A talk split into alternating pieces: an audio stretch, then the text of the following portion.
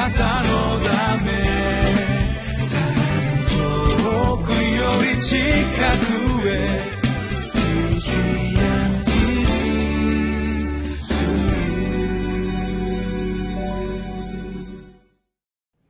皆さんこんにちは。8月27日月曜日リビングライフの時間です。私は日本キリスト教団深沢教会牧師の斉藤敦と申します。本日も御言葉の与える恵みに私たち一人一人が味わってまいりましょう。本日私たちに与えられた御言葉は歴代史第一12章1節から22節です。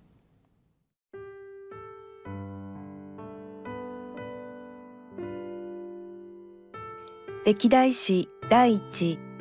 十二章一節から二十二節。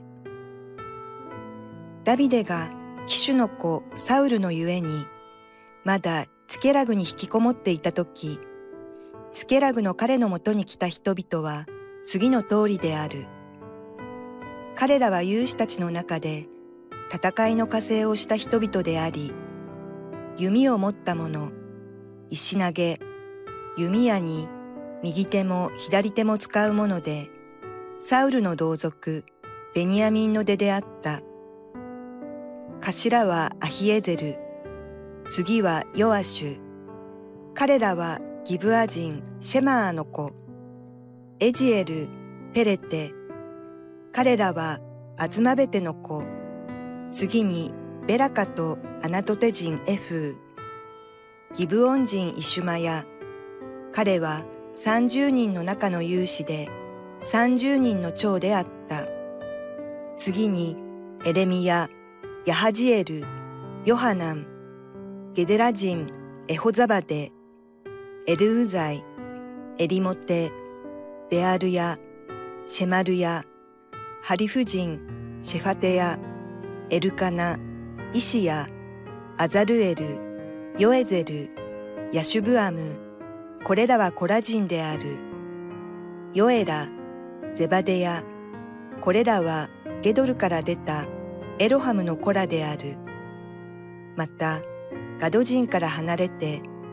荒野の妖怪を指してダビデのもとに来た人々は勇士であって戦いのために従軍している人であり、大盾と槍の備えのあるものであった。彼らの顔は獅子の顔で、早く走ることは山のカモシカのようであった。その頭はエゼル、第二はオバデヤ、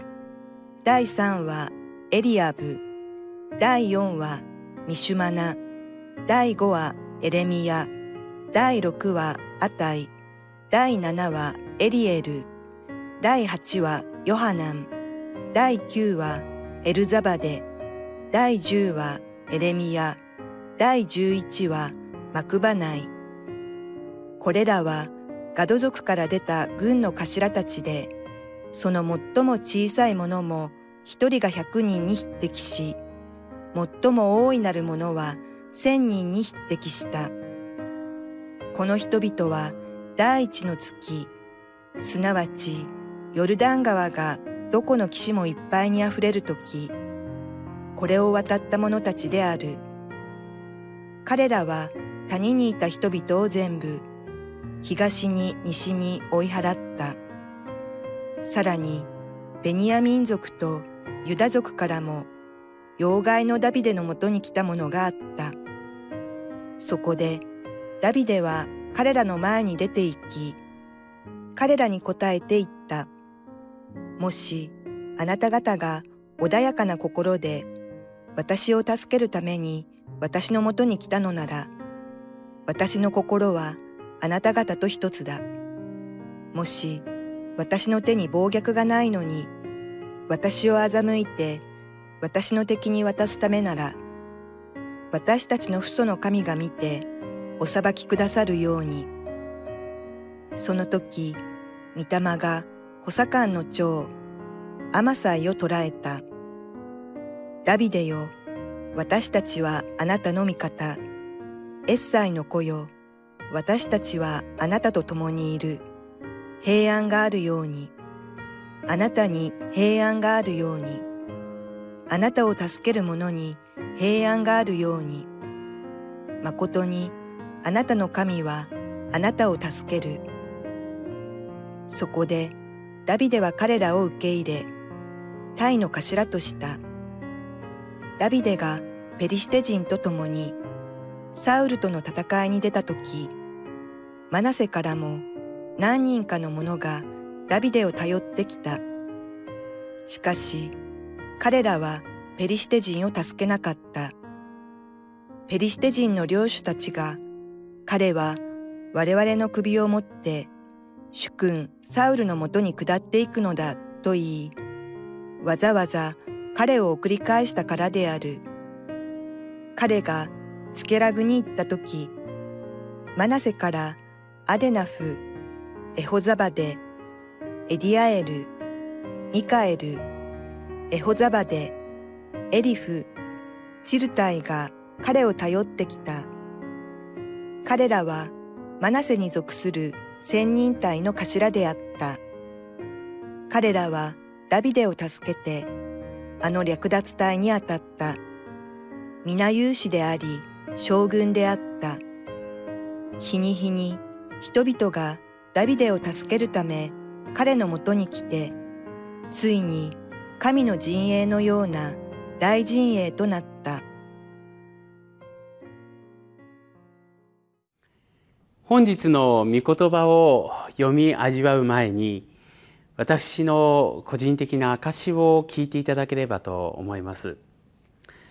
今から3年前のことでした私は一月の間に2度交通事故に遭いました。一度目は私以外の車に乗っていた同乗者が大怪我をしました。その3週間後私は2度目の事故の時これはどっちも車にぶつけられるという事故だったのですがその時は私が大怪我をしました。1ヶ月のうちに2度も交通事故に遭うなんて。周りの人はですね驚きもしまあなんてついてない人なんでしょうかと言われたのを覚えています。確かに私はまた私と共にいた人はみんな怪我をしましたからそれぞれに大きな痛みを味わいました。しかしながらその痛みを通して私は一つ大きなプレゼントを神様からいただきました。それは一体何かというと苦しい時こそまた痛みを味わった時こそ神様は必ずその痛みに応じた助けを与えてくださるということです。一度目の事故に遭った時でした。その事故は夜中に起きました。車にぶつけられて。そして一緒に乗っていた人たちが救急車に運ばれて。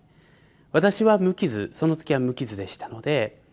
それぞれに運ばれた救急病院に行ってそして状況を全て見見終えて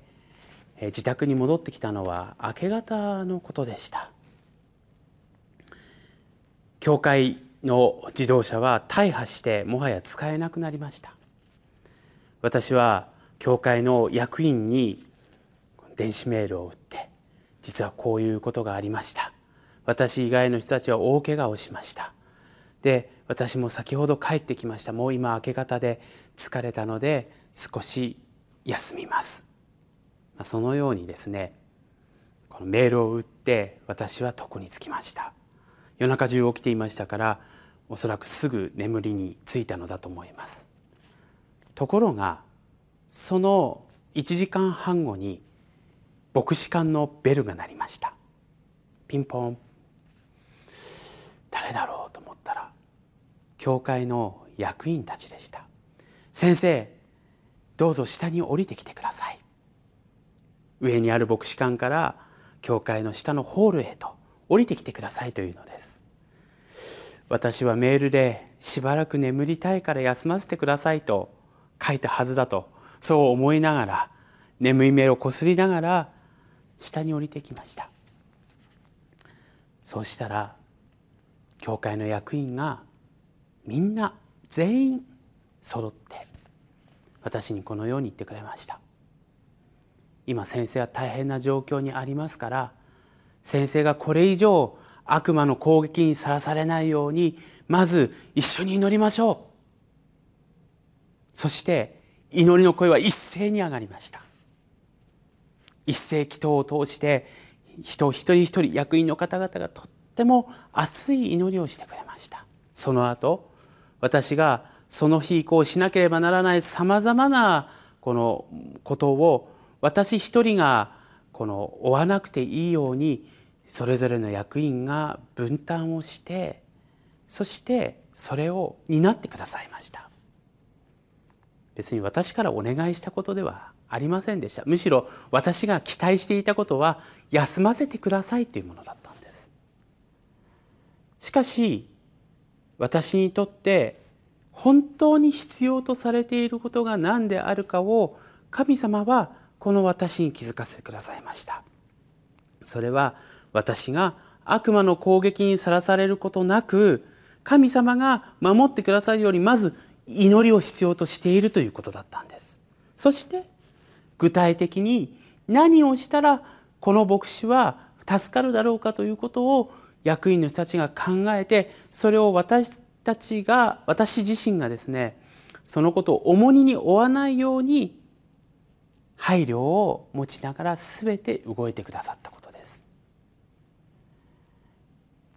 こんなにありがたいことはない。私は後になってそして今になってもその時のことを思い出すとこの胸が熱くなっていきます。それだけではありませんでした。その後もさまざまな私の期待とは全く違うような神様のお働きがあってこの事故の出来事2回にわたる事故の出来事は全て私にとって何の損もすることなくまた何の損害も負うことなく全てが解決していったということです。私はこの出来事を通して一つ大きなことに気づかされ確信を得ることができました。それは私の不安であるとか私の期待や願いであるとか私の予想にかかわらず神様は本当にご自分の御心において働きそして私たち一人一人を良いことへと良いところへと導いてくださるお方なんだということなんです。もちろんそれは私たちが神の御心を信じればの話です。神様の御心でないと思うならばそれは私たちは偶然そうなったとか運が良かったとかそういうふうに表現してしまうでしょう。でもこれが神様の御心に基づいたということを私たちが思えば神様が本当に私たち一人一人を幸せな道へと導いてくださったんだと私たちは確信できるのです。今日与えられた御言葉に戻りたいと思います。ダビデは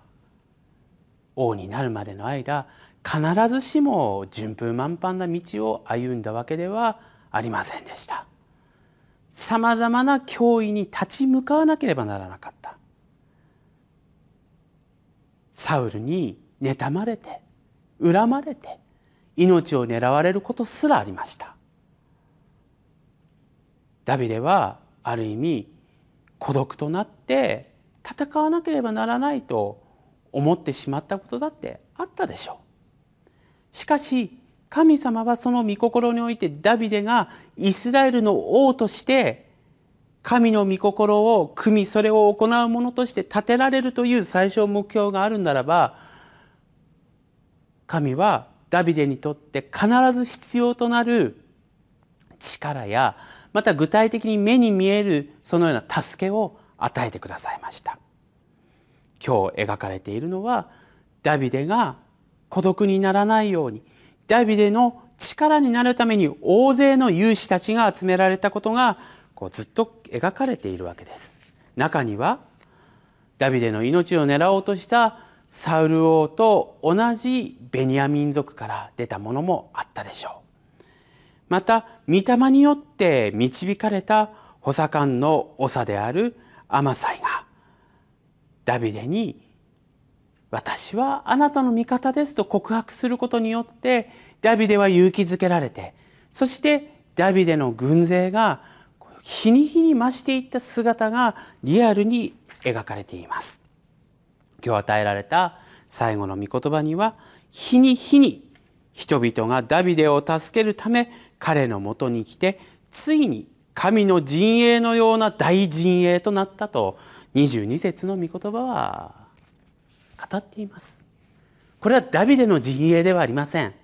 神の御心によって建てられた神の陣営のような大陣営であったと書かれている。私たち苦しい時こそ神が必ず助けを与えてくださる。その時にふさわしいふさわしい量だけのその力を与えてくださるということをこの御言葉からぜひ聞くものでありたいと願います。